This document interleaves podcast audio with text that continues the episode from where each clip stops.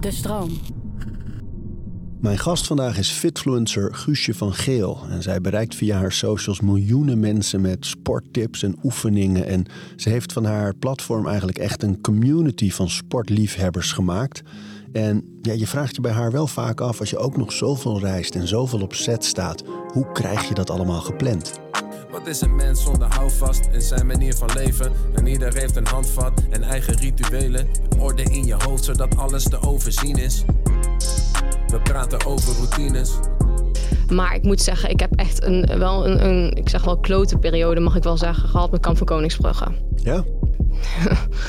Ach, mijn hemeltje lief. Dat was echt het ergste wat ik in mijn jaren van mijn carrière heb mogen meemaken.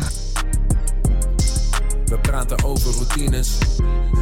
Ik denk dat het bij jou bijna niet mogelijk is om een standaard dag te bespreken. Ik heb bepaalde standaarden die ik doe 's ochtends. En ik heb een beetje een raar leven hoe het zit. Um, Ja, dat zelf? ja, Dus- een beetje een apart wel. leven. Ja, als het gaat om waar ik ook woon. Want eh, ja, ehm, ik, ik woon deels op een kantoorpand overdag. Want daar hebben we eigenlijk voor gekozen omdat ik zoveel op reis ben. En ik heb deels een appartement. En dat appartement eh, verblijf ik met mijn vriend. En daar slapen we. Maar verder leven we daar niet echt. En eh, we leven een soort van op kantoor overdag. Dus daar werken we. Daar heb ik mijn opslag voor mijn kleding. Daar heb ik eigenlijk alles wat ik nodig heb. en vanaf daar pak ik ook mijn spullen in voor het reizen. Ehm, noem het maar op. Het is daar keuken, badkamer. Alles. Dus, Want even als je gewoon eens een paar weken terugpakt zo. eh, ik, ik weet, je was op, was het Marbella, Mallorca? Nee, waar was je nou? Malta. Malta. Ja, klopt. Eh, LA, Londen zie ik je vaak. Ja, klopt. Birmingham vooral. Birmingham is Ja. dat, want daar zit Gymshark, denk klopt ik. Hè? inderdaad, ja. Een van de merken waar je mee werkt. Ja, Maar als je in een, ben je elke maand dagen weg? Ja, ja, zeker wel. Ik had vorig jaar eh, echt mezelf voorgenomen om heel veel te gaan reizen. Mijn droom was, weet je, laat ik eens kijken wat er allemaal op de wereld is en wat ik kan doen. Ik, eh, ik ben nu nog jong, ik verdien nu het geld dat ik het kan gebruiken voor ook reizen. Naast dat ik het ook probeer te sparen zoveel mogelijk. En ehm, toen dacht ik, we gaan gewoon lekker reizen. Dat hebben we heel veel gedaan. En dit jaar wilde ik de focus iets meer leggen op wat andere dingen die ik ook, eh, nou ja, waar ik aan werk en waar we mee bezig zijn.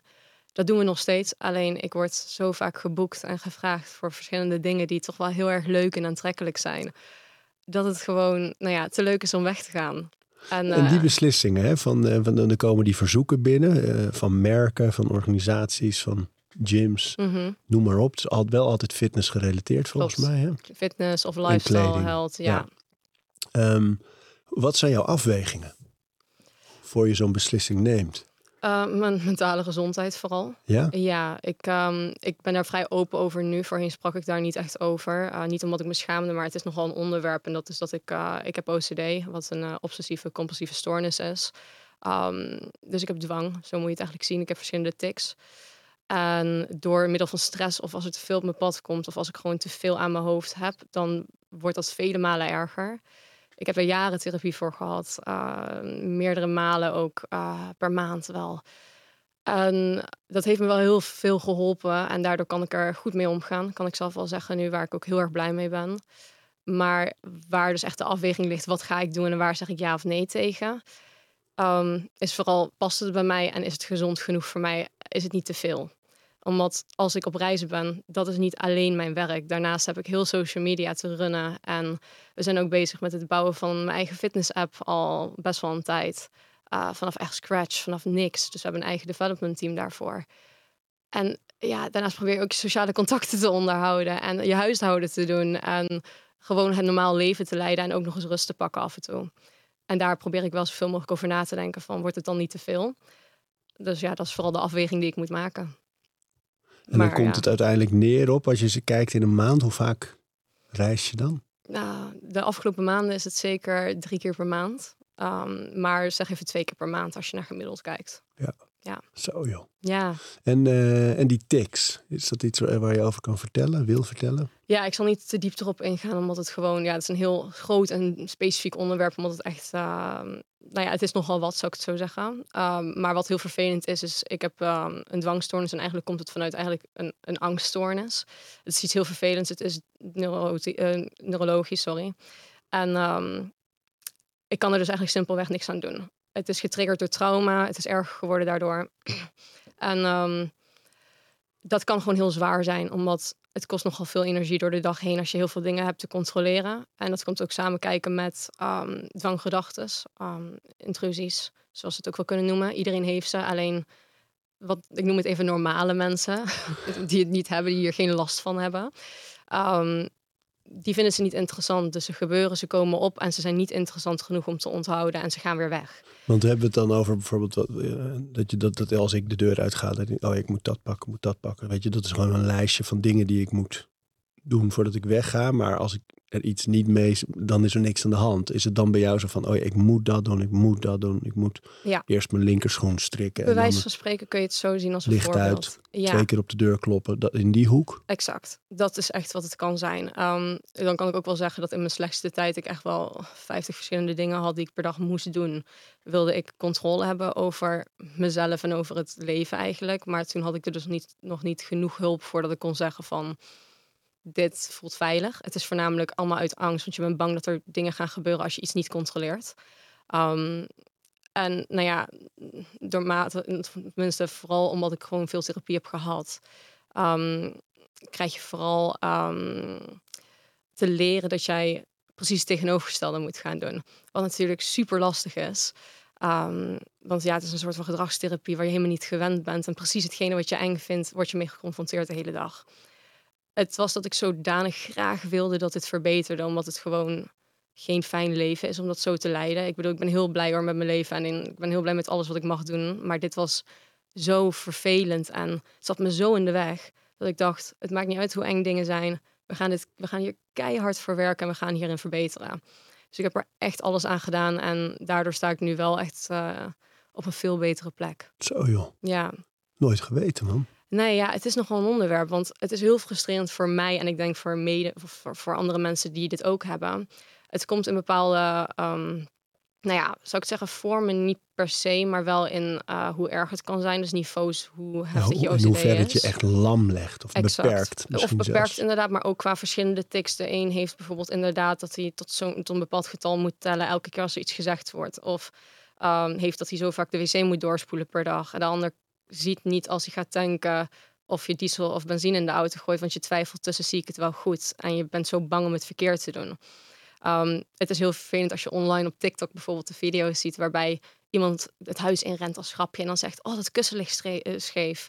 Oh, dat is vervelend voor mijn OCD. Ja, dat is het dan ook. Dat is niet wat OCD is. Um, nee, die schrap zie je ook vaak met dumbbells op een rijtje. Exact. Dat eentje dus niet goed voor mijn OCD in mijn hoofd. En dan, dat is niet wat het is. Het is wel zo dat mensen met een obsessieve stoornis heel erg, het, of tenminste het heel fijn vinden um, dat dingen opgeruimd zijn en gewoon zijn zoals ze horen. En dat geeft rust in je hoofd. Dat klopt. Maar dat is niet wat het is. Er komt zoveel meer bij kijken. En daar vergissen heel veel mensen zich in. Dus zo kan iedereen zeggen: Oh, dat is niet goed voor mijn OCD maar ja, het is, het is eigenlijk een heel vervelende en hele verdrietige aandoening, mag ik het wel noemen. Um, ik heb het geluk dat ik er ja, tenminste geen medicijnen voor hoef te gebruiken, omdat ja, ik me zodanig goed voel en ik er dus mee kan leven. En dat is het ook. Ik heb echt geaccepteerd dat het een deel van mij is en dat ik me er ook niet voor schaam. Maar dat ik er wel over wil kunnen praten. En dat het, ja, het is een ding van mij. En als mensen met mij omgaan, moet je dit ook eigenlijk van me weten. Nou, en ik denk, het is ook zo sterk, dat doe je op meer manieren, gaan we straks ook nog wel over hebben. Maar wat, wat, wat ik heel sterk vind, is dat um, met zoveel volgers, eh, over al je, al je media verspreid, meer dan een miljoen, uh, makkelijk, um, is het heel makkelijk om natuurlijk buitenkant je kracht, je, je lichaam te laten zien, de schoonheid. Uh. Maar wat jij juist vaak doet, is dat je dan op dezelfde dag laat zien. Kijk, als ik flex en in dit licht sta, ziet het er zo uit. En als ik gewoon ontspan, is dit het. Dat, ja, absoluut. Die eerlijkheid. En ook weer nu, weet je, met zo, er zit een vorm van kwetsbaarheid in natuurlijk. Die, ja, ik denk dat het heel belangrijk is als zoveel mensen met je bezig zijn. En meisjes en jongens ook trouwens tegen je opkijken. Um, dat, ja, dat maakt je heel erg mens. Dank je. Ja, nee, Dat, dat probeer ik ook heel erg mee te bereiken. Ik vind het uh, heel erg belangrijk om nou ja, equal te zijn aan iedereen. Ik ben niet beter, ik ben niet anders. Ik Wel ben wat sterker. Misschien sterker, misschien inderdaad. Maar ik, uh, ik ben gewoon normaal. Ik ben gewoon Guusje. Ik ben niet de fitnessguru. Ik hou van sporten. Ik hou van gezond leven. En daarom leef ik ook een hele gezonde leefstijl. In plaats van dat ik altijd zou diëten of wat dan ook. Ik heb alles geprobeerd. Maar een gezonde leefstijl is uiteindelijk het beste. Ehm, en ik vind het ook daardoor leuk om met, me, met mijn volgers, ehm, eh, als, ik, als ze me privéberichten sturen, ik reageer bijvoorbeeld altijd met een spraakmemo. Bijna altijd, maar zeg even altijd. Gewoon omdat ik het ehm, heel erg leuk vind om heel persoonlijk met iemand te spreken en daardoor ook te laten zien van hey, ik, ik, ik doe dit gewoon naar jou en ik vind het heel leuk om dat te doen. Dan hoor je mijn stem ook. Het is persoonlijk. Waardoor je het vaak ook eigenlijk terugkrijgt. Oh, dat is goed, hè? Ja, ik vind Maar, dat heel en, eh, leuk. maar dat moet in jouw geval, want alleen al op Instagram zit je boven de 600.000 volgers. Klopt. Dus ik weet met, wat is het, eh, 188 of zo, eh, duizend, eh, weet ik dat het de hele dag door zijn er DM's al, bij mij al. Klopt. Jij hebt gewoon eh, vier keer, drie keer zoveel. Het is wel veel, maar ik kies natuurlijk heel selectief wat ik, waar ik op wil reageren en wat interessant is om op te reageren. Maar ik, hoe ehm, beslis je dat? Van, dan heb je die, die stroom aan persoonlijke berichten in je, in je DM. Ja. Ehm, nou ja, alle mannen met vragen. Gewoon, hoi, ik weet niet hoe dit werkt. Kan je me dit uitleggen? Of waarom doe je dit? Of eh, welk supplement kan ik het best hiervoor gebruiken? Geen probleem, ik reageer met alle liefde. Ik wil je graag helpen. Maar alle complimentjes daarin of de grote berichten die allemaal net te ver kunnen gaan qua eh, wat mannen kunnen sturen. Ik negeer dat, ik open het niet eens. Dus ik kijk er niet eens naar. Ik zie dat het dat is, maar ik scroll verder. En op alle vrouwen reageer ik sowieso. Omdat het gewoon altijd wel leuke dingen zijn. Ik heb maar weinig dat er haat op komt of wat dan ook. Ehm, dus die willen vooral, nou ja, of iets heel aardigs tegen me zeggen, wat super, super lief is. Of ze vragen iets aan me. Eh, het kan zijn van de producten waar ik voor werk, tot aan mm, fitnesstips, tot fitnesstechniektips, tot aan dat mensen me video's sturen van ehm, een squat. En dat ze zeggen, wat kan ik beter doen? en dan geef ik altijd aan van, hey, dit is wat ik zie, maar laat altijd even een instructeur in de gym ernaar kijken. Die kan daadwerkelijk zien wat je aan het doen bent van andere hoeken. Dus het is een beetje ook ehm, deels klantenservice, maar deels personal trainer online zijn. Maar ook connectie maken. Dat Heel is wel erg, ja. echt heel goed. Want dat, je, Ja. dat is natuurlijk vaak wat er gebeurt. Naarmate als mensen groeien, dat ze dat, dat persoonlijke contact een beetje kwijtraken. Ook eerlijk gezegd gewoon omdat het te veel tijd kost. Want hoe, Klopt. hoe bouw jij dat dan in je, in je dagen, die al zo vol zitten ook, eh, in dat je zo, zoveel dus eigenlijk reageert op mensen? Uh, nou ja, ik heb, omdat ik dus, eh, nou ja, zou ik het zo zeggen, eh, lekker dwangmatisch ben, kan ik ook heel goed plannen. dus het heeft, Het heeft ook, ook een ergens, voordeel. Het heeft een voordeel, zeker. Ehm, ik kan heel goed plannen, echt op de minuut. Ik kom vaak op tijd. ehm, Ja, je was hier tijd. ook echt vroeg. Ja, ik was hier echt, geloof Ik ik. ging eh, twijfelen. Ik zei, we hebben om toch niet om half tien afgelopen? ja, Hadden we wel half tien? ja, half tien.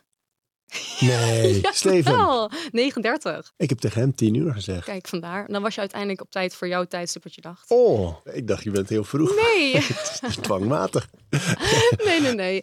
Nee, maar het fijne met plannen daardoor is dat ik eh, heel goed weet van oké, dit is hoe laat ik start met werken, dit is hoe laat ik stop met werken. En dat heb ik niet altijd zo gehad, maar ik merkte wel dat dat nodig begon te zijn, want anders zit het al, het gaat altijd door. Het stopt nooit. Nee, helemaal omdat je ook veel buitenlandse following hebt natuurlijk. En zeker weten, je krijgt 24/7 berichten en het is ook 24/7 actief en je probeert het altijd maar gewoon goed te doen. Uh, en ook op verschillende kanalen natuurlijk. Dus het is allemaal heel leuk. Uh, maar hoe ik dat doe is, ik heb uh, sinds, zeg ik het goed, misschien anderhalf tot twee jaar nu, um, dat ik met samen met iemand werk. Ik heb eerst iemand in loondienst gehad, een jaartje, en die werkt nu als ZZP'er. Heel grappig, want het is een van mijn beste vriendinnen. En ik ken haar vanaf jongs af aan. Echt het langste dat ik iemand ken, dat zij. En um, het is super leuk om uh, met haar samen te werken, want ik kan haar vertellen als ik iets niet leuk vind. Tot, ik kan heel eerlijk zijn tegen haar. Het is voor mij bijna als familie. Dus het samenwerken gaat daardoor heel erg goed. En ik zou normaal niet aanraden om met vrienden te gaan werken. Want het kan nogal pittig zijn voor als iemand jouw dingen moet opvolgen. Zoals kan je mijn foto's schieten. Um, maar ze doet zo goed haar werk. En ze vindt het ook leuk om te doen, merk je. En ze weet precies wat ik wel of niet vind werken. Soms maakt ze een foto en zegt zo, dat vind jij niks. Dan zeg ik oké, en ik kijk er niet eens naar en ik vertrouw erop. Dus daardoor gaat het werken heel makkelijk. Um, en dat is een aantal ochtenden per week kan dat zijn. Het ligt er een beetje aan of ik dus ben reizen of niet. En dan komt ze mijn content schieten met wat ik in gedachten heb. Dat heb ik uitgeschreven netjes. Wat gaan we doen? Afwerken. Content is geschoten. En natuurlijk heb ik nog wel mijn spontane content ertussen zitten... waarvan ik in de gym ben, mijn video's schiet. Dat gebeurt ook allemaal zeker. Maar als er echt specifieke dingen zijn die ik wil opnemen... dan, doe ik, dan plan ik daar echt tijd voor in natuurlijk. Dat is anders gewoon niet te doen. Ja. En dat, eh, maar dat reageren op die berichten, Dat ben ik zelf hartstikke. ja, dat doe je helemaal zelf. En, Ja. Maar daar moet je toch ook een blok. Dat moet, daar Klopt. zit flink wat tijd in. S ochtends en s avonds een uurtje pak ik daarvoor. En wat, daar, ja, nou ja, wat ik niet red, is voor daarna. Dat komt de dagen daarna wel weer. Dat is een probleem voor later. ja, dat, weet je, je kan maar zoveel dingen doen op een dag. Eh, we zeggen altijd dat we weinig uren hebben. Aan de andere kant is dat zo. Eh, Is het niet gewoon zo dat je nou ja, structuur voor jezelf moet hebben met dit is wat ik aan kan. En daarna stopt het gewoon voor mezelf. Ehm, even, want dan komen we daar vanzelf bij eh, hoe je dat dan hebt bepaald. Hè? Van hier begint het en hier eindigt het. Mhm. En dat, dat, ik weet dat je echt aan het einde van de dag ook zegt... nou is het afgelopen, weg die telefoon. Eh, maar goed, dan komen we vanzelf terecht als we die dag doorlopen. Als we, als we toch een beetje proberen een gemiddelde dag uit dat leven te plukken. Ja, hoe begint dat? Ehm, nou, zoals ik al zei, ik woon in een appartement. Ehm, ons kantoor is ongeveer 10 minuutjes rijden. Wat ik dus doe, is ik eh, heb mijn joggingspak naast mijn bed liggen. Ik word wakker, mijn wekker gaat. Ik ben echt een ochtendmens. Ik hou van vroeg opstaan en ik voel me goed. Ben niet chagrijnig, ben helemaal oké. Hoe laat is dat? Ehm, tussen half zeven en half acht. Dus ik zeg eventjes zeven uur, laten we daarop houden, gaat de wekker. En wat er dan gebeurt is dat ik in mijn joggingspak spring vanuit bed, mijn tanden poets, de auto instap. Dus ik lijk echt een zwerver ochtends. Het is echt, als de politie me zou aanhouden, zouden ze denken, rij maar door, laat maar. en ik ga naar kantoor. Eh, en daar heb ik dus een badkamer, een keuken. Ik heb daar alles wat ik nodig heb. Mijn make-up tot aan mijn kledingkast. Het is er allemaal. En ik kom er binnen, dan zet ik mijn koffie, spring onder de douche. Ga ik heerlijk lekker rustig mijn make-up voor mijn grote ronde spiegel doen. Terwijl ik YouTube kijk. Ik kijk dan eh, Boos vaak van Tim Hofman. Vind ik leuk om te kijken. Wat vind je daar leuk aan? Ehm, ja, het is interessant. Het is eh, wel ook een beetje een spektakel natuurlijk. Hij maakt het echt perfect op zijn manier. Het is, het is gewoon, nou ja, journalistiek eh, tot de top van internet. Weet je, het is gewoon heel erg leuk om naar te kijken. Mooi Ehm, ook hoe, hoe internet daarmee de eh, televisiejournalistiek met dat programma heeft ingehaald. Niet gewoon normaal. eigenlijk. Ja, zeker. Tuurlijk, daar gebeurt ook van alles goeds. Maar dit was natuurlijk wel even met name met dat voice verhaal. Ja, och jee, waar hij ja, ook de, zeker. alle prijzen voor heeft gekregen, terecht. En Maar- hartstikke terecht. Maar eh, ik ken hem verder zelf niet. Maar het, het lijkt me een hartstikke leuke gozer. En eh, ik vind dat hij zijn programma goed maakt. En ik denk dat het ook goed is, vooral omdat hij opkomt voor nou ja, kleine ondernemers. En voor mensen met een probleem waarvan ze niet nou ja, worden geholpen, normaal gesproken. Ja, het is, hij geeft echt een podium. Het is ook echt een echt een podium, ja. Traint bij- hij, hij- je moet dus met hem gaan trainen. Ja, ik hoorde dat hij heel sterk dus, is. eh, ja, hij traint met Brian Walters. Mhm. Brian is echt een encyclopedie. PhD. Het is gewoon echt een hele goede trainer. Hij heeft een heel mooi boek ook over krachttraining geschreven. leuk. Maar die heeft met Tim gewerkt. En Tim zit nu, denk ik, zijn deadlift is ruim over de 200. Dat is niet normaal. Hij squat eh, bijna 180. Ja, en eh, zijn benchpress is niet zo sterk, maar dat komt omdat hij nogal een, een serieus on- auto-ongeluk heeft gehad, waardoor Ah. zijn schouder eh, en zijn sleutelbeen oh joh, wat nee, moeilijk zitten. Dus die, die benchpress is niet zo sterk, maar die squat en die deadlift crazy. Hij heeft ook echt dikke billen, gewoon Mm, echt goed. Ja, Oh joh, dat heb ik nooit geweten. Ik wist Ja. wel dat hij flink sterk, tenminste is. Dat heb ik ooit een keer geloof ik in een andere YouTube video gezien. Dat hij met iemand samen ging trainen. Ik ja weet met Woetroe is die laatst ik, geweest. ik weet niet met wie, maar ik- ja, met wie was het? Het was wel een vondel namelijk, die video. ja, ja. Nou ja, super tof ja in nee, ieder hij geval. traint Dus echt goed. En weet je wat leuk is? Hij heeft ook doorgekregen dat het trainen eh, belangrijk is. Juist als je onder druk staat, als je stress hebt. Als Zeker. je eh, ja, het is echt een uitlaatklep. zoekt. Ja, Ik ja. hoop het is een uh, moeten goedkope samen gaan trainen een keer, man. Ja, nee, dat lijkt me super leuk. Ik eh, zou er zeker voor openstaan. Ja, ja, ja. Hartstikke cool. Nou ja, Dankzij Squarespace kunnen we je deze aflevering van Over Routines aanbieden. Het is een veelzijdig platform dat je helpt om je eigen website te bouwen. Of je nou je producten of diensten wilt verkopen of je kunst wilt delen met de wereld. Hier een paar handige functies van het platform. Met de verschillende ontwerpmogelijkheden kan je eenvoudig een website maken die past bij jouw stijl en behoeften. Je hebt geen technische kennis nodig om je website te beheren of om te herschikken of inhoud toe te voegen. Ook kan je met Squarespace allerlei services koppelen aan je website, zoals je social media of e-mailmarketing en betaalsystemen. Zo kan je de mogelijkheden van je website nog veel verder uitbreiden. Je kan het nu uitproberen door de gratis proefperiode via squarespace.com/overroutines. En ben je klaar om je website te lanceren? Gebruik dan de code overroutines, dan krijg je 10% korting op je eerste aankoop van een website of domein. goed, maar de maar je kijkt, je ja. kijkt naar boos terwijl je je make-up doet. Ja, vind ik leuk. Is echt voor mij het, het genietmomentje van de dag in, het, in de ochtend. Omdat ik heb even tijd voor mezelf. Ik vind make-up doen heel erg leuk. ik geniet daarvan en ik zit gewoon even in mezelf lekker een kleine 30 minuutjes dat te doen, weet je. Ehm, nou, haren doen, alles doen, kleding aantrekken voor de dag. En dan, op dat moment ligt het eraan, wat is de planning? Omdat er zoveel verschillende dingen altijd gaande, nou ja, er is altijd heel veel gaande. Zoals, uh, ik heb net een kantoorpand gekocht wat nu gebouwd wordt. Maar je krijgt zeg maar muur en een dak. Dus je moet alles zelf doen. Verder, je moet van de stroomaansluitingen tot de vloer, tot nou ja, de muren afwerken, de warmtepomp, zonnepanelen. Ik heb het allemaal nog nooit gedaan. Het is een hele grote leerweg voor mij. Maar ik ben er wel druk mee bezig. Um, dat uh, pand is af in oktober, november ongeveer. En dan gaan we verhuizen van het kantoorpand wat we nu huren naar mijn kooppand. Wat hartstikke leuk is. Oh, stoer ook. Ja, ik vind het uh, heel cool ook. Ik heb het gekocht als investering. Uh, eigenlijk een soort van als mijn pensioen. gewoon al om ergens te starten. ik bedoel, ik kan beter mijn geld ergens insteken dan dat ik het op de bank heb staan. Dus ik vond het leuk om een eerste koop te doen. En um, nou ja, het is ook een verstandige koop. We gaan er zelf eerst een jaartje zitten en hopelijk vinden we daarna iets waar we privé kunnen wonen en ook waar we kunnen werken. Dus dat we deels uh, beide kunnen hebben. Maar dat is nogal lastig in deze tijd. Dus uh, we staan voor heel veel dingen open, maar we hebben geen haast. Dus dat scheelt. Maar en die, uh, die, die routine daar in die ochtend, dus die, je make-up en je kleding, bepaal je ook wel een beetje, denk ik, aan de hand van wat je gaat schieten. Ja, en ook content. wat er die dag überhaupt gepland staat. Ik heb vaak genoeg gewoon afspraken. Dat kan van met de accountants zijn tot aan uh, interviews voor bepaalde dingen. Ik heb laatst nog met SNS een interview gehad voor specifiek de koop van het pand. Heel random, heb ik niet vaak, maar dat soort dingen kunnen op de planning staan.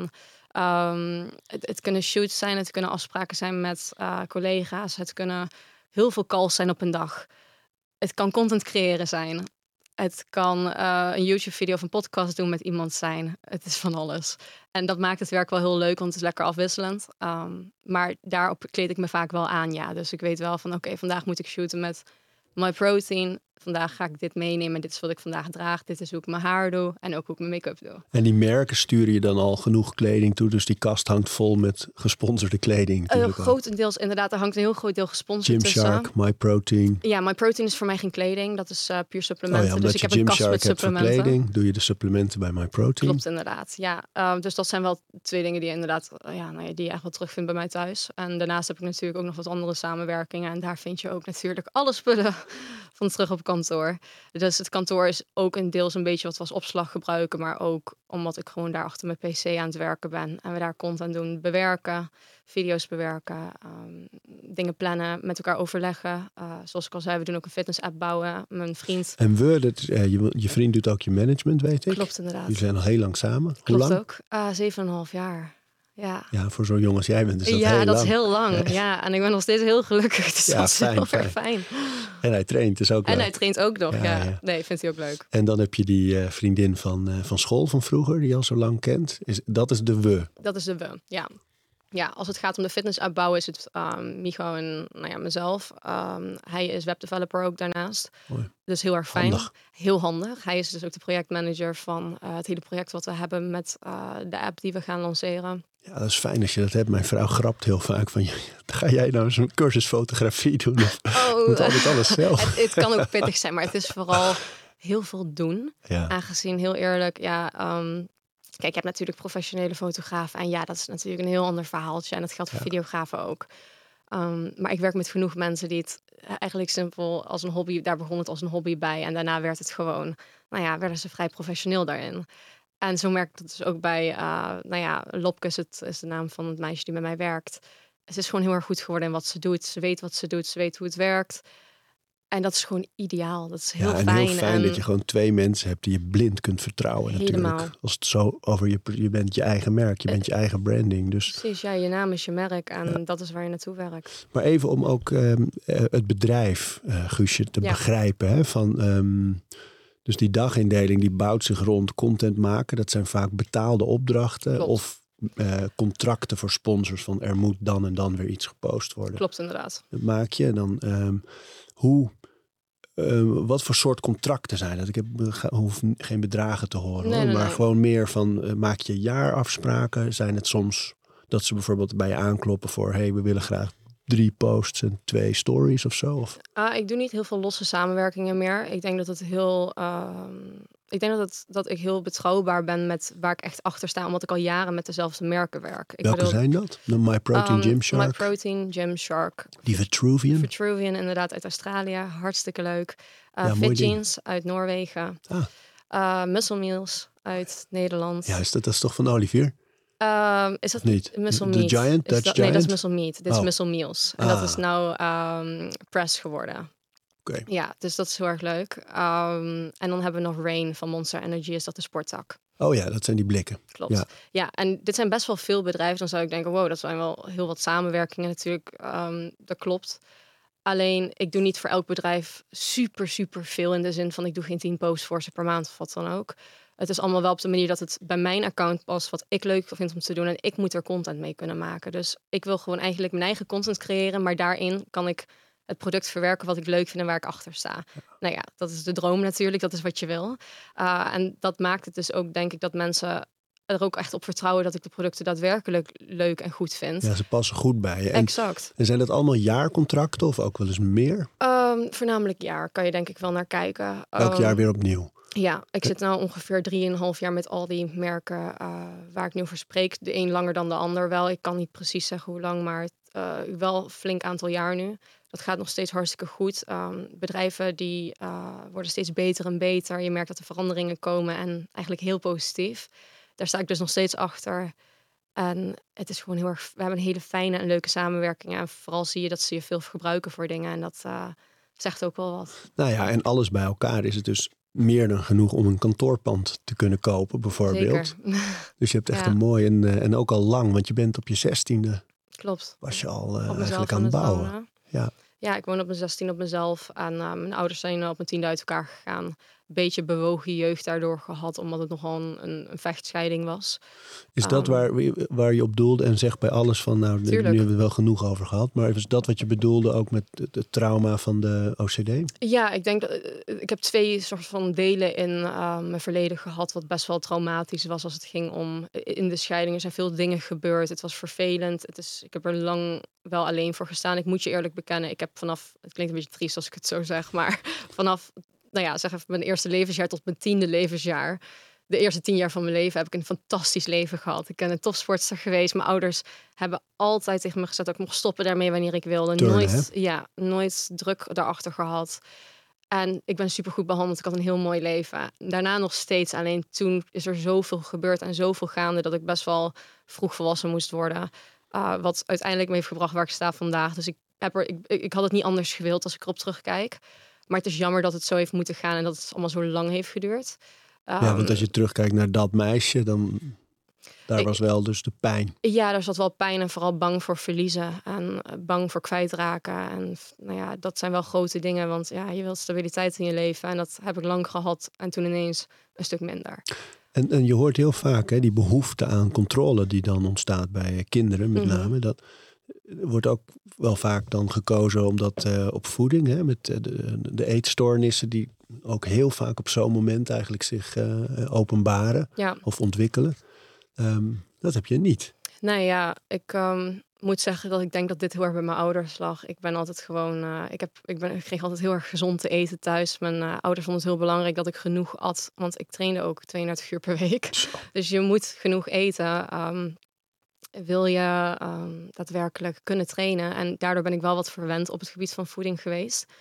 Ik, uh, ja, weet je, omdat mijn ouders wisten ze moet eten. Dus dan geven we maar wat ze lekker vindt. Want ja, we kunnen niet zeggen, ja, dan, dan, dan eet je het maar niet op, weet je wel. En je was al een machine echt. Dat want is die, het heeft, die heeft die beelden ook geplaatst van vroeger met dat turnen Zeker. en zo. Dan was je ook al sterk, hè? Ja, ik bedoel, het is natuurlijk een stuk aanleg, maar natuurlijk ook heel grotendeels hard werken en heel veel uren trainen. En eigenlijk ja, mijn hele jeugd um, spenden in een gym of ja, in een turnclub.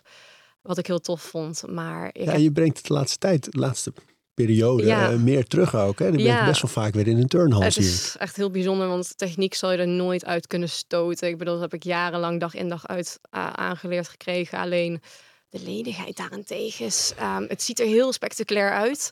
Maar ik heb mijn partijtje spierpijn voor vijf of zes dagen daarna. Dat is ja, want belachelijk. als je het niet gezien hebt, jij doet gewoon echt die, weet je, die, ja, die matoefeningen. Dat je echt Ja. zo'n, eh, ja, ik noem het vaak flikvlakkend en springend en salto's. En Zeker. Ja, zo mag je het, noemen- zo mag je het noemen. het lijkt op die tricking, weet je wel? Die, ja, eh, ja, snap ik wel. Het is dat ik gewoon precies weet hoe ik het moet doen. En het erge is, ik denk er niet eens over na. Het maar ik gebeurt denk dat je gewoon. volgers echt verbaasd stonden als ze je als een gymrat kennen. Hè? Van echt, echt sterk en gespierd, eh, zwaar tillen. En dan ineens die eh, bijna dansachtige turnbewegingen ook. Ja, ja, het is toch wel een combinatie daarvan. En dat is eigenlijk het ideale voor de turnwereld. Als je een turnster bent en je bent heel erg nou ja, krachtig en heel powerful. En daarnaast kan je sierlijk zijn. Dat is de combinatie die je moet hebben voor turnen. Ja, tuurlijk. Maar het is ook een hele blessuregevoelige sport. Het, eh, het is je hele leven wat je ervoor moet geven. Eh, je kan, daarnaast zal je heel veel dingen weg moeten strepen, daarvoor uitgaan. eh, jongens, daten, noem het maar op. Het is allemaal niet eens een ding, geloof ik, eh, tot pas een oudere leeftijd dat je bijna stopt met turnen. Want je bent alleen maar in de turnhal. Je traint vijf en een half uur per dag. Waar haal je de tijd vandaan? Ik, ik, weet je wat het moeilijk is met mensen die in topsport leven? En, en jij bent dat eigenlijk nu ook nog. Ehm, dan ontkom je er bijna niet aan om de vraag wel te stellen, terwijl het antwoord ook al weet. Eh, maar maar omdat luisteraars het gewoon denken. Van, heb je het gevoel dat je soms te grote offers hebt gebracht? En eh, één topsporter die ik laatst vroeg was Jeremy Reinders, de, de fitste man van het land in CrossFit. Mhm. En, en die zei, ik, ik doe mijn hele leven al wat ik het allerleukst Dat vind om het. te doen. Ja. Dan ben je gek, offers. Ik, ik mag dit allemaal en Ik, ik zie geniet dat ervan. niet zo. Ik heb dat dat. nooit zo gezien. Ik heb nooit gedacht van, ik, oh, wat jammer dat ik niet met de vriendinnetjes mee kan uit school. Ik heb, ik heb het altijd als een heel speciaal iets gezien en als een wow, ik mag dit doen en wat tof dat ik het talent heb om dit te kunnen en ik werk er hard voor. Maar geen twijfel ooit. Nou ja, eh, niet per se. Ik had nooit dat ik wilde stoppen, want het was te leuk om te doen. Ik vond de sport te mooi en ik was er nou ja, ook goed in. Dus het, het, het is geen reden om te zeggen, nou dat andere is. eh, Maar ik denk bijvoorbeeld, ik heb, ik heb het. Rico ook wel eens gevraagd, Verhoeven. En, en die eh, had toen zo'n sterk beeld. eh, dat hij zei van, ja, dan, dan was ik in de gym en dan zag ik mijn vriendjes met natte haren in de Mhm. zomer voorbij fietsen allemaal nog van, de, van het zwembad, weet je wel. Het, het- dat beeld van een kind dat dan denkt, ja, maar ik, ik kies dan voor die sport, maar ik vind dat, trekt toch ook wel. Daar voelde je wel een beetje van, oh ja, het is wel, het is wel moeilijk. Ik heb het denk ik wel gehad. Ehm, het is alleen dat ik zag die kinderen niet fietsen, want ik was in de turnhal. Turnhal dus ik was opgesloten. Ja, nou ja, nee. Dat is gewoon een ding. Het is, ik was daar s ochtends van kwart voor acht tot kwart voor tien. Dan ging ik dus niet naar school. Dan ga je na je training naar school toe. En dan heb je tussen de middag pauze. Dat was toen nog een ding. En daarna ga je weer terug naar school voor de tweede helft. En dan mocht ik, en dan mocht ik een half uurtje eerder weg. En dan ging ik weer trainen van half vier tot zeven. En dat was elke dag de dag. En alleen zaterdag had ik vrij. En dan ging ik naar de camping met mijn ouders, wat superleuk was. of ik ging met een vriendinnetje spelen of met mijn familie. Of noem het maar op. Alleen omdat ik het turnen zodanig leuk vond, zag ik het niet als een verlies wat ik had. Maar ik was natuurlijk ook vrij jong. Ik ben gestopt op mijn veertiende, ik ben gestart op mijn zesde. Het is nog een heel, het is wel een is andere soort acht leeftijd. jaar hè, en in de top. Ja, en het is een andere leeftijdscategorie waar denk ik een Rico bijvoorbeeld zichzelf in heeft, nou ja, bevonden. Want hij heeft ook zijn puberteit daarin meegemaakt Ja. en ik niet. Ik ja, ben het zijn die daarvoor jaren, hè, zo van tussen 14 en 18 vooral, Ja. dat, je, dat je echt, dat die andere wereld heel erg trekt, omdat je ook gewoon ontwikkeld en benieuwd bent en er gebeurt fysiek van alles. En- Zeker. Ja, ik denk dat ik niet kan meepraten daarover. Omdat ik zeg altijd, ik ben precies op het goede moment gestopt. Ik bedoel, ondanks dat ik gewoon geen... Ik ben gestopt omdat ik geen concentratie door de sport meer had. Ik werd bang voor van allerlei dingen. Ik had natuurlijk al dus OCD, maar ik had er geen behandeling voor. En ik had bepaalde trekjes die ik deed.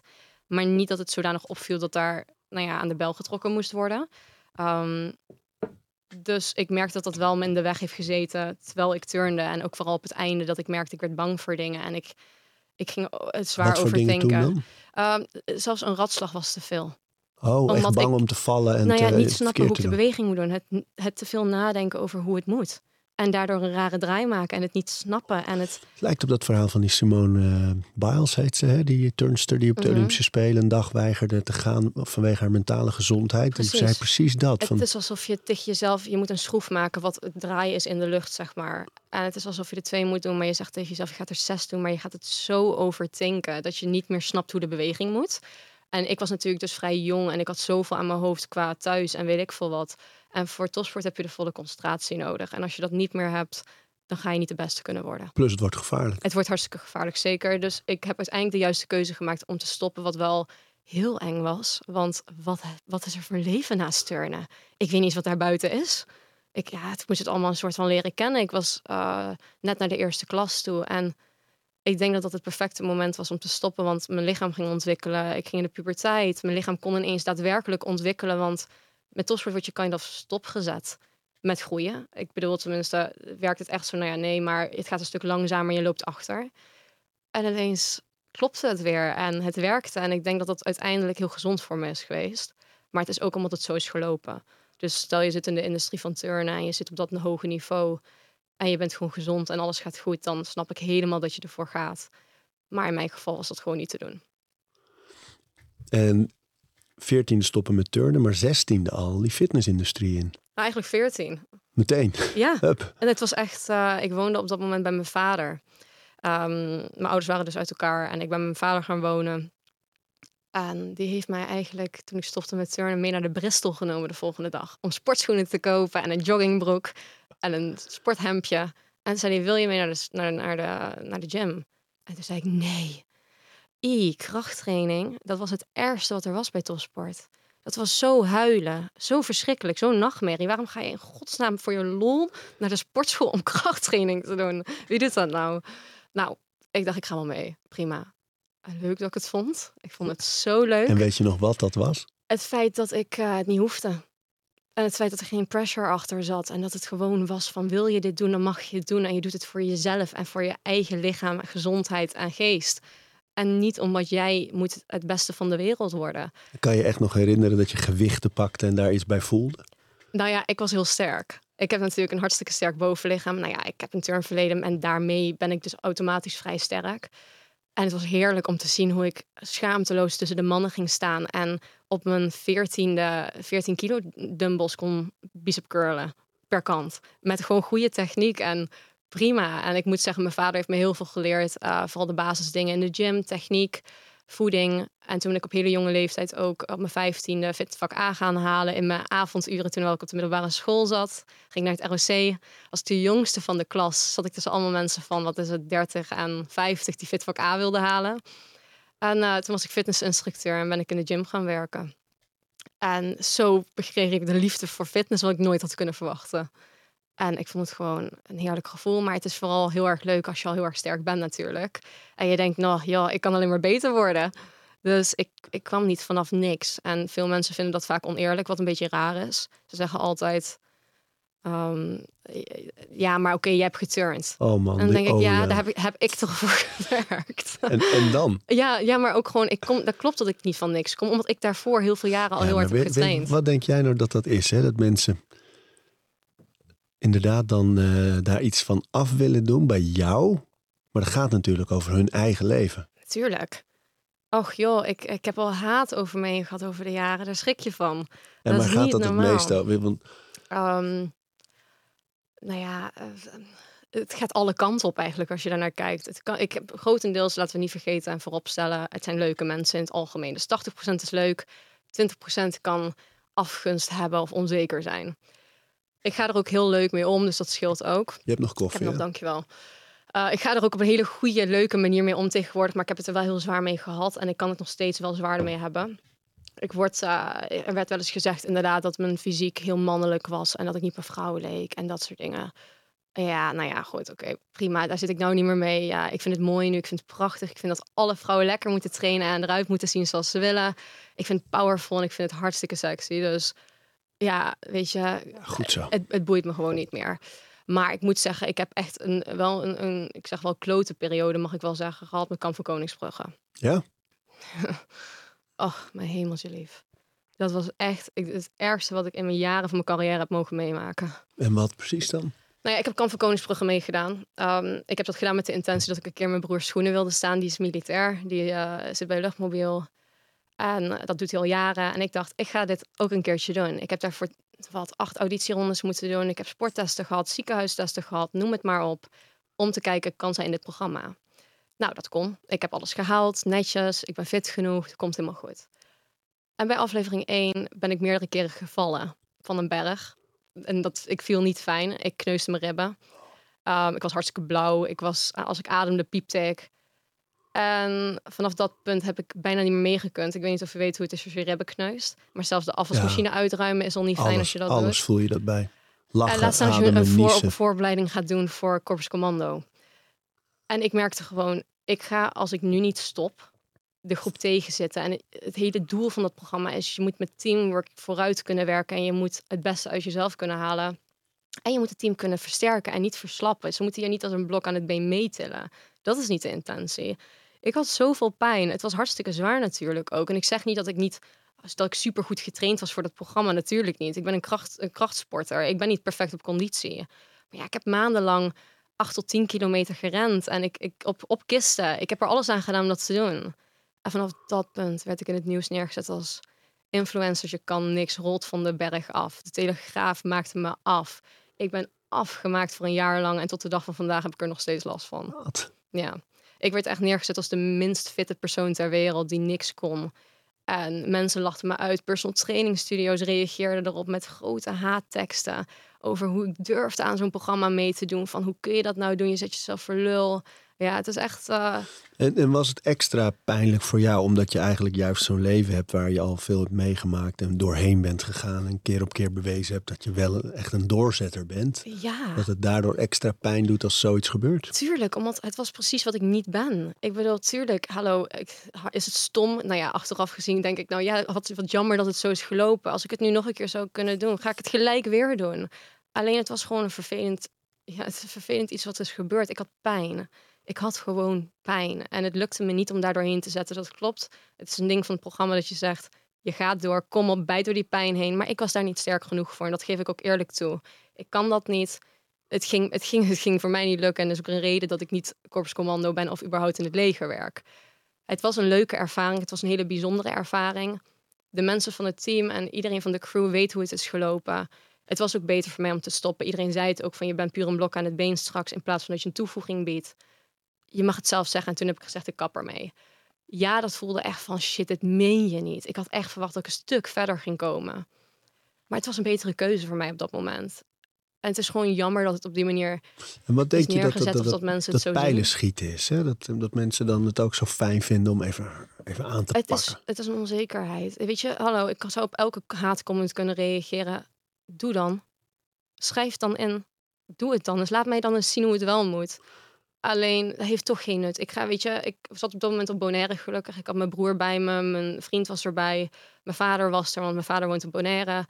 En we hebben daar een fijne tijd met elkaar gehad. Dat heeft de haat voor mij ook een beetje, nou ja, kunnen dempen. Want het was echt ernstig zo erg dat ik mijn telefoon voor dagen heb afgegeven aan mijn vriend. Omdat ik er gewoon niet op kon. Mensen stopten niet met haten. De steeds meer nieuwsartikelen kwamen op Facebook terecht. En mensen deelden het. Het was echt, laten we Guusje zwart maken. En twijfel je op zo'n moment aan je eigen populariteit? Niet aan populariteit, want heel eerlijk, eh, nou ja, slechte aandacht is ook aandacht, simpelweg. En als mensen het echt zo hard nodig vinden, dat ze me zo interessant vinden om er teksten over te gaan schrijven, nou ja, dan zou ik wel iets zijn eh, als, je, als je me zo interessant vindt om daar voor te gaan zitten, toch? Dus mm, ik, ik, niet, ik was niet bang om een soort van minder te worden in de industrie waar ik in zit. Ik weet ook, dingen waaien wel weer over en komen ook wel weer goed. Ik weet zelf hoe sterk ik ben. Ik weet zelf hoe fit ik ben. Nee, ik ben niet Corps Commando fit. Dat zou ik nooit zeggen. En heel simpel, al zou ik er jaren voor trainen, zou ik dat nog steeds niet worden. Want ik zou daar gewoon niet voor gemaakt zijn. En ik heb er hartstikke veel respect voor. Ik vind het fantastisch wat die mannen kunnen. En het is diep, diep, diep respect. Maar ik kan het niet. Zoals meer dan, eh, nou ja, ik denk eh negen tiende van Nederland die dat niet zou kunnen. Als het niet meer is. Want het is een heel specifiek beroep. En überhaupt militair zijn is gewoon heel zwaar. Er is een reden dat specifieke mensen daarvoor kiezen. Dus het was een mooie ervaring. Ik vond het tof dat ik het eh, op deze manier mocht doen. Maar ik heb hierdoor wel verschillende tv-programma's al afgezegd. Omdat ik het nog niet aandurf, omdat de haat zo ernstig was van de laatste keer. En gewoon te bang ben om weer te falen. Terwijl ik dat nooit heb gehad. Dus ik moet zeggen, ja, het heeft wel iets aangewakkerd wat niet top is. En met dat gevoel, hè, wakkeren dan ook die ehm, OCD-gevoelens weer eh, sterker aan? Mhm. Ja, zeker. Het is weet je, verdriet, angst en stress in je hoofd. Plus je werk wat er gewoon altijd doorgaat. Het hielp niet mee, nee. Het werd wel erger, ja. Ga je, ga je daar dingen over vertellen naar buiten? Nee, natuurlijk niet. Want je wil niet zielig overkomen en je wil ook niet doen alsof je niet bent gestopt, want je bent gestopt. Maar ja, het, het, dat, dat hoort bij mijn leven en ik wist dat het natuurlijk wel een consequentie ging zijn. Dat wisten we allemaal overigens, ook de mensen van het programma. Ja, en de afweging is natuurlijk ook, kijk, met, met, met jouw uh, impact, dus je, je eigen kanalen hebben zo'n grote impact. Daar bereik je eigenlijk veel meer mee dan in de meeste media. Zeker. Uh, jouw account wordt beter bekeken dan de meeste kranten gelezen worden, bijvoorbeeld. Ja. Um, dan is de afweging, waarom zou je dan eigenlijk nog televisie doen? Dat klopt. Zeker weten. En dat is het ook. En daar heb ik ook over nagedacht van, waar is televisie nou eigenlijk echt zo leuk? Weet je wel, is het een leuke industrie om in te zetten? Is het hetgene waar je het voor moet doen? Nou ja, nee, eigenlijk niet. Het is een beetje het oude kanaal. En het is nog, nog wel, nog jaren zal het wel nog altijd een plek zijn met heel veel impact. Heb je ook gemerkt natuurlijk. Hè? Ja. Sommige programma's, uh, ja, die pakken op één avond wat je met een account uh, over maanden soms pas verzamelt. Maar het is ook een oud kanaal. En ik denk dat het ook zich niet vertaalt. Dus de mensen die met jou bezig zijn op je socials, die het tof vinden wat je doet, die er iets aan hebben, die zich krachtig voelen door jou, ja. die, die zijn helemaal niet met tv bezig. Joh. Absoluut. En het hele ding is ook dat ik daar helemaal niet. Er zit helemaal geen toekomst voor mij in een tv. Ik heb helemaal niet dat ik dat wilde. Het is nooit een droom geweest. Het is alleen er waren programma's die leuk zijn waarvan je denkt, hey, je zou ook goed in kunnen zijn. Het is een mooie ervaring. Hey, en je hebt een hele goede reden. Met, als je broer in die wereld leeft, Tuurlijk, dan is ja. het ook leuk om eens te voelen hoe is dat dan. Snap ik heel ik goed. Ik kijk al ja. jaren kan voor Koningsbrugge aan. Ik vind het een fantastisch programma. En ook de mensen die de makers zijn van het programma zijn leuk. Ja, en Ray en Dai zijn fantastisch. Ik kan niks over mijn team zeggen ook. Leuke mensen. Daar lag het allemaal niet aan. Het is gewoon meer dat, inderdaad, ik wilde een keer in de schoenen staan van mijn broer. En een keertje kijken hoe dat is. En na jaren dat programma al kijken, weet je natuurlijk wat je een beetje kan verwachten. Ook een, een ander, andere oud turnster die ik goed ken. Uh, je deelt wel eens haar video's, Kendra. Ja. Ja, wij zijn samen in het team altijd geweest uh, bij de Hazenkamp waar ik heb geturnd. Kendra Pennings. Ja, Kendra Pennings. ook Fantastisch meisje en echt een beest. Goede crossfitter. Fantastisch. Maar uh, zij heeft natuurlijk een van de seizoenen ook gedaan. En ik had wel, kijk, ik keek er natuurlijk hartstikke naar op. Ik dacht, hé, hey, kijk, dit, dit zou ik ook wel kunnen. Ik zou ervoor trainen, ik zou er naar kijken. Maar ja, als je geblesseerd raakt en je merkt van ik kan niet door die pijn heen bijten, dan houdt het gewoon op. En simpelweg, ja, dan mag je me zeker vak noemen voor, voor het opgeven. Maar ja, I don't care. Op dat punt is het beter voor mij en ik heb een carrière daarnaast. Je hebt Ja, een heel mooi uh. The Man in the Arena speech. Is dat van, eh, van Roosevelt. Ehm, en dit gaat heel erg daarover. Dat, eh, dat, gaat over een man die staat in de arena. En dat eh, de criticasters, hè, de mensen die de pijlen schieten eigenlijk. Mhm. die, die, die staan daar zelf niet. Die worden niet vies van die modder. Die hebben niet het bloed op hun gezicht. Die Exact. hebben niet... En dat is natuurlijk wat er vaak gebeurt. Dat je... Iemand die zelf heel blij is, Ja, die zal nooit, nooit haten op een ander. Weet je? Die gaat Tuurlijk nooit niet. de moeite nemen om een berichtje te sturen. En Arie, als ik mezelf moet voorstellen dat ik zoiets zou schrijven naar iemand. Ja, ik kan ja. het me niet inbeelden. Ik kan me niet inbeelden dat ik iets lulligs over iemand zou schrijven of zeggen in een video of whatever. Waarom? Ik zou het niet. Ik kan het niet begrijpen.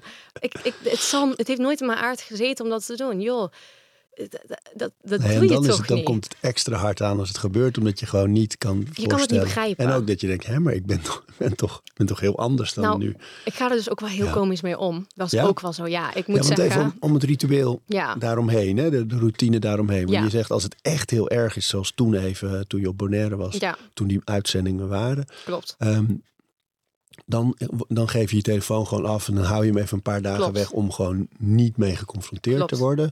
Maar je zegt, ik heb ook een komische kant eh, om erop te reageren. Dan Zeker. reageer je juist wel. Ja, ik moet zeggen dat is dan niet de kant van Koningsbrug op kant. Want ik moet, eh, laten we even eerlijk zijn, ik heb dat dus echt proberen zoveel mogelijk te negeren. En ik probeerde te doen alsof het er niet echt was. Want ja, ik had er niks aan om het te lezen.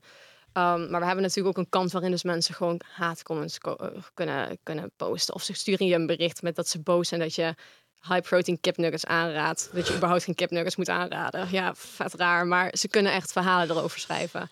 Of tot aan dat ik een pakje melk gebruik en dat het zonde is dat ik dat pakje gebruik en dat ik een ander pakje had kunnen gebruiken. Mensen letten op alles en je moet voor op alles letten, wil je dat niet krijgen. Maar ik ben ook maar een mens.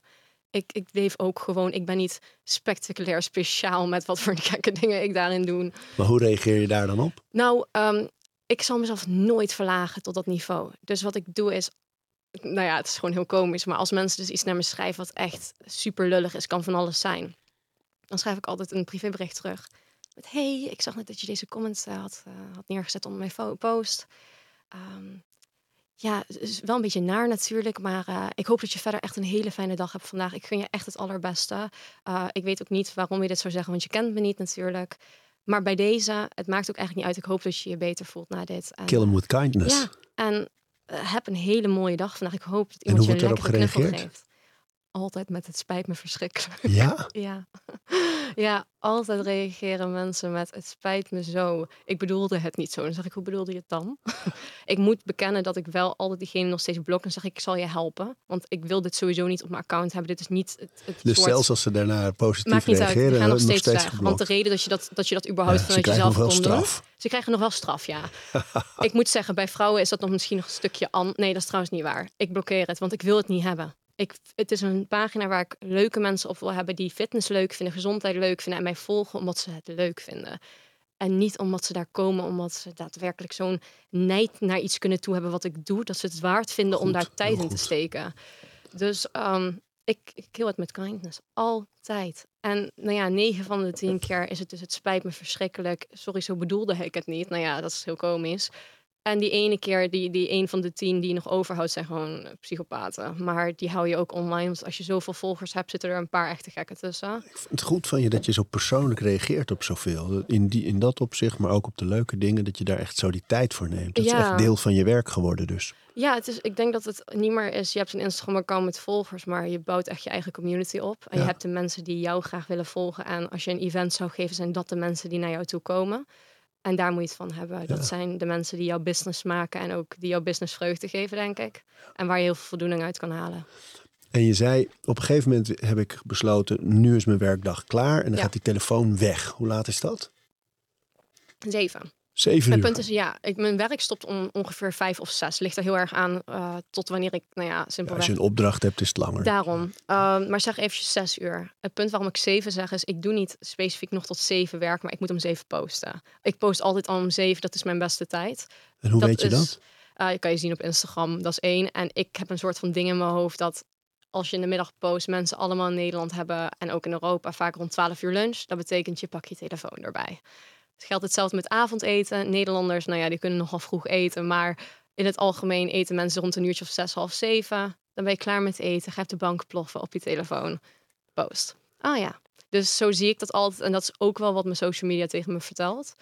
Ehm, maar het enige wat ik dus nog even moet doen om zeven uur is de post online zetten. Die staat al voorbereid en klaar, daar niet van. Je kan hem ook tegenwoordig schedulen dat hij uit zichzelf gaat, maar ja, daar vertrouw ik niet helemaal op. Dus ik doe het toch zelf. Ehm, en dan post ik dat nog even. En vanaf dat punt is het. Ik lig op de bank en ik ga mijn serie lekker kijken. Of ik ga wandelen met een vriendin. Of ik ga sporten met een vriendin. Of ik ga met Micho lekker even naar de bios. Wij doen best wel veel leuke dingen, altijd ook door de weeks. Dus ja, mijn leven gaat gewoon door.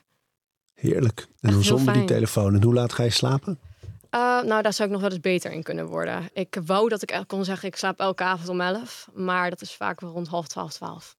Ja, en ik sta toch best wel vroeg op. Ja, ja, maar je pakt dus wel zo rond de 7, 8 uur haal je nog wel. aan, uh, Ja. zeg zeven uur aan slaap haal ik wel. Ja. Dus Ja. daar zit nog je winst. Ja, zeker. Ja, En precies. kost het je moeite om in slaap te komen? Het is vooral tijd om naar bed te gaan en niet in die serie te blijven hangen. Weet je, werk hebben we weer iets waar we in zitten. Wat we, we hebben altijd dat we samen een serie kijken. Waar zit je nu in? Blacklist. Oh ja, Oh, goed. er zijn er ook leuk. veel van. Nou ja, nou, ik heb nog wel even te gaan. Ik zit in seizoen drie. en ik vind het super leuk. Maar dat is toch wel van, oeh, nu is het toch wel heel spannend. Nog eentje. En het lastige aan in een soort van twee plekken leven slash wonen. Want ik, ja, ik doe eigenlijk hetzelfde als ieder ander met hoe vroeg je op kantoor bent en hoe laat je kan gaan. Alleen het verschil is dat ik daar meer kan doen. Uh, en dat kan soms moeilijk zijn in combinatie, omdat ik was wel alles thuis. Dus ik heb mijn wasmachine thuis, hebben daar ook gewoon in mijn badkamer. Dus ik heb wel in de avonden ook vaak dat ik gewoon even wasjes moet draaien. Dingen daarin moet doen, opvouwen, strijken, noem het maar op. Want dat, ja, waar, waar haal ik die andere tijd vandaan? Ik ben altijd op kantoor en ik wil toch echt niet mijn was op Dus tegen de tijd dat je doen. klaar bent met al die dingen en dan ga je nog Netflix. Ja, nee, dat is ondertussen. Oh, oké. ja, je kan het is wel zo van, ik ben bezig met het opvouwen en ik kijk naar de tv. En Ah. dat is het lekkerste om te doen, vind ik. Ja, dat is een lekker ritueel, hè? Dat is heel fijn. Vouwen, wegleggen, structuur. Dat, ja, dat is heerlijk. En vooral voor mij. Maar als ik daarnaar... Het is gewoon lekker op dat moment rust te ervaren. En je weet toch, die was, die blijft voor eeuwig terugkomen, jammer genoeg. Dat is uh, een altijd een vicieuze cirkel die nooit stopt. Ja, als je zoveel traint, ja. ja, ja. Ah, en vooral foto's maakt. Want die make-up zit op alles. En op elke kraag. En op elk iets wat je even kort draagt voor een video waarvan je denkt, ja, uh, is toch niet meer helemaal fresh. Ja, misschien voor training dan nog. Maar ja, je hebt veel was. En ik heb natuurlijk ook gewoon voor mijn vriend die ook traint was. Dus wassen gaat altijd door, zoals bij elk gezin, denk ik. En zit nergens daar um, om, om het even stil te zetten, juist ook ja, over wat je vertelde over de OCD en zo. De, uh, Meditatie of ademhaling of dat soort dingen doe je niet? Um, ik, heb, ik heb meditatie lang, lang geprobeerd. Ik merk dat het voor mij niet heel erg werkt voor rust. Ik uh, heb er gewoon geen geduld voor. Het is een, bijna een irritatie die ik ervan kan krijgen. Kan ook natuurlijk. Uh, waar mijn rust echt uitgehaald wordt, zijn de een kalme ochtend en een structuur hebben wanneer ik mag stoppen met werken. Want alles wat daarna gebeurt, is geen werk. Dat is gewoon het leven. En dat is voor mij zo vloeiend en zelfs rustgevend. Even naar mijn moeder rijden. Ik heb ook nog een klein zusje. Even hooi zeggen tegen mijn zusje. Even de was doen. Even een serietje kijken. Koken. Het zijn gewoon de, dat zijn voor mij echt de relaxste dingen. Ook al is dat gewoon het leven. je noemt nu je moeder, daar heb ik helemaal niet naar gevraagd. Je vader woont op Bonaire, maar uiteindelijk, ondanks die vechtscheiding en de moeilijke tijd die jij had als kind, heb je dus met allebei wel nu een goede band. Zeker, ja. Ik, uh, ik ga met beide ouders gewoon goed om. Uh, nou ja, mijn vader woont dus lekker op Bonaire, wat niet de slechtste locatie is. En mijn moeder woont tien minuutjes van mij af. En daar kom ik, uh, nou ja, zeg even één keer in de anderhalve week op de koffie. En ik probeer mijn zusje ook gewoon wat vaker te zien, uh, aangezien ze is nu ook elf. En dus ze gaat straks ook in de puberteit, of tenminste dat is al een beetje begonnen. En het is toch wel leuk om als grote zus daarbij te zijn. En voor mij is het super belangrijk en net zo goed voor mijn broer ook. Uh, mijn broer en ik zijn trouwens super close. We hebben ook samen gewoond voor een paar jaar. En um, wij vinden het heel belangrijk dat Lois van ons meekrijgt dat ze alles, maar ook wel alles met ons kan delen en elke vraag mag stellen en dat niks te gek is. Want ik had dat ook gewenst. Mooi hè, dat is zo mooi. Dan ben je ook een beetje die cycle breaker van... Ja. Gaat het, dat hechten, wat een gezin toch ook kan zijn. Dat bouwen jullie eigenlijk met z'n drieën nu een beetje. Ja, ik vind dat wel heel belangrijk. Ik bedoel, um, het is gewoon niet vanzelfsprekend voor veel mensen dat je jezelf zo comfortabel voelt dat je over elk onderwerp kan praten of dat alles maar zo normaal mogelijk daarin kan zijn. En ik denk dat het gewoon heel mooi is. Weet je, we mogen nooit de rol van een ouder overnemen, want dat zijn wij niet. Maar we mogen wel de goede broer en zus zijn die daar gewoon zijn voor de momenten dat zij het nodig heeft. En ik denk dat we dat ook wel zijn. En dat we dat meer en meer gaan doen over tijd. Al helemaal als straks naar de middelbare school gaat. Dingen veranderen, alles verandert, zij verandert, vriendinnetjes veranderen. En het is gewoon heel goed om haar vanaf het begin dingen te leren waar jij het had willen weten toen jij jong was. Foto maken doe je toch, maar kleine dingen meekrijgen van je oudere broer en zus is nooit verkeerd. Nee, fijn joh. Fijn, fijn dat je haar kan geven wat je zelf gemist hebt. Ja, zeker. Ja. Ed Guusje van Geel is de. Nee, eigenlijk gewoon Guusje, hè? Eigenlijk is het gewoon Guusje, ja. ja want zo, zoveel ehm, zijn er niet internationaal. Nee. Hoe zeggen ze het in het Engels? Nou, ik heb dus tatoeage op mijn hand. Met Goose. Goose. Uh, het, is het, het, ding is, ik heb hem altijd Grey Goose door mijn vrienden genoemd. Want ik heb ooit wit haar gehad. Echt platinum wit. En toen was het, het Grey Goose, Grey Goose, zoals de alcohol. En toen werd het Goose op een gegeven moment. En in het buitenland krijgen mensen het niet goed voor elkaar mijn naam uit te spreken. Een G is gewoon een G, dus dan krijg je Jisha, Kesha, Jisher. Het is uh, zo raar. Goose. Goose. Dus als ik inderdaad op een shoot ben en mensen zeggen van hey, how are you? What's your name? Dan zeg ik van hey, my name is Gusha, but it's really hard to pronounce. So you can you can call me Goose if you want to. En dan het oh Goose, like a goose. And I'm like yeah. Dat mag je zeggen. Dus dat is heel grappig. En daardoor maakt het ook dat ze daadwerkelijk me durven aan te spreken. Want anders krijg je dat. Hey. en dan weet je dus niet dat ze jou bedoelen.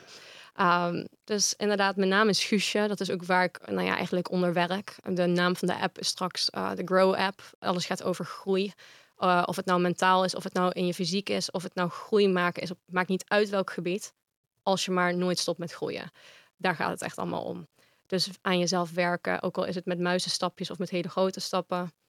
Maak groei voor jezelf. Daar gaat het om. Dus Grow Fitness App wordt het straks. Uh, wat super tof is en hartstikke leuk. En daar kijk ik heel erg naar uit. Het, is, heeft wat bumps in de road gehad. Het is heel pittig om zelf zoiets te developen. Maar wel een heel mooi iets om naar uit te kijken. Ja joh. Ja. Maar op Instagram is het gewoon Guusje. Het Guusje. Gewoon Guusje. Ik heb de naam Guusje op Instagram, wat super cool is. Dus daar uh, ben ik ook blij mee. En op de andere socials? Uh, Guusje van Geel kan je vooral aanhouden, want dat vind je overal wel, ja. Right. Ja. Leuk dat je er was. Ja, dankjewel Dank. voor, het, voor de uitnodiging. We praten over routines.